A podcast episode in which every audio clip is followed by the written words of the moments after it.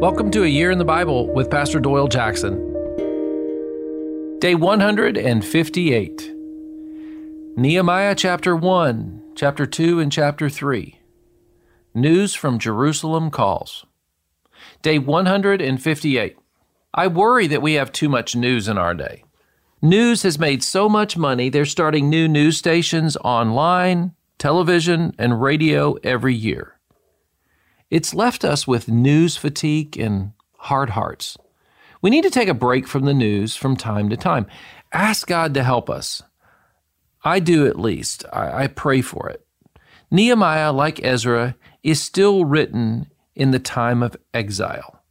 And the Jewish people are living in foreign lands with a small remnant in Jerusalem, offering sacrifices and worshiping God. The vast majority are living in the diaspora. That's a population that is scattered across regions which are separate from its geographical place of origin. Now, this was a term first used of the Greeks during the Hellenic period.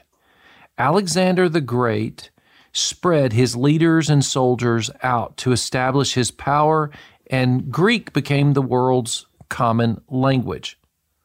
Well, God did this with the Jews and it helped spread the good news of God throughout the earth. The language of Messiah and grace was spread during this time. Just remember the word diaspora because we are now God's people spread throughout the earth so that one day we will all have a home with Him in heaven. Nehemiah chapter 1 opens with the king's cupbearer, Nehemiah, over hearing a report on the condition of Jerusalem, and he's left brokenhearted. It so moves him that he is called to action. Once again, he begins to fast and pray in God's way of humbly preparing us for action. In verse 4, it says, For some days I, Nehemiah, mourned and fasted and prayed before the God of heaven. I wish I would fast and pray over the news I hear every day. Lord, help me humbly intercede. Teach me this. In Nehemiah chapter 2, it says that Nehemiah unknowingly allowed his boss, the king, to see his true feelings while he was at work. Verse 3 Why should I not be sad when my homeland sits in ruins? He told the king.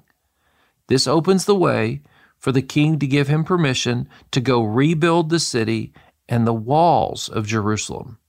So now it's more than the temple, it's the whole city of Jerusalem that will be rebuilt. Nehemiah chapter 3 outlines the painstaking work of rebuilding the walls section by section.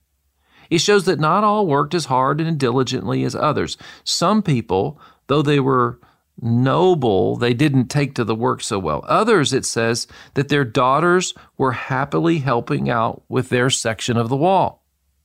The attitude you and I have when we work is important.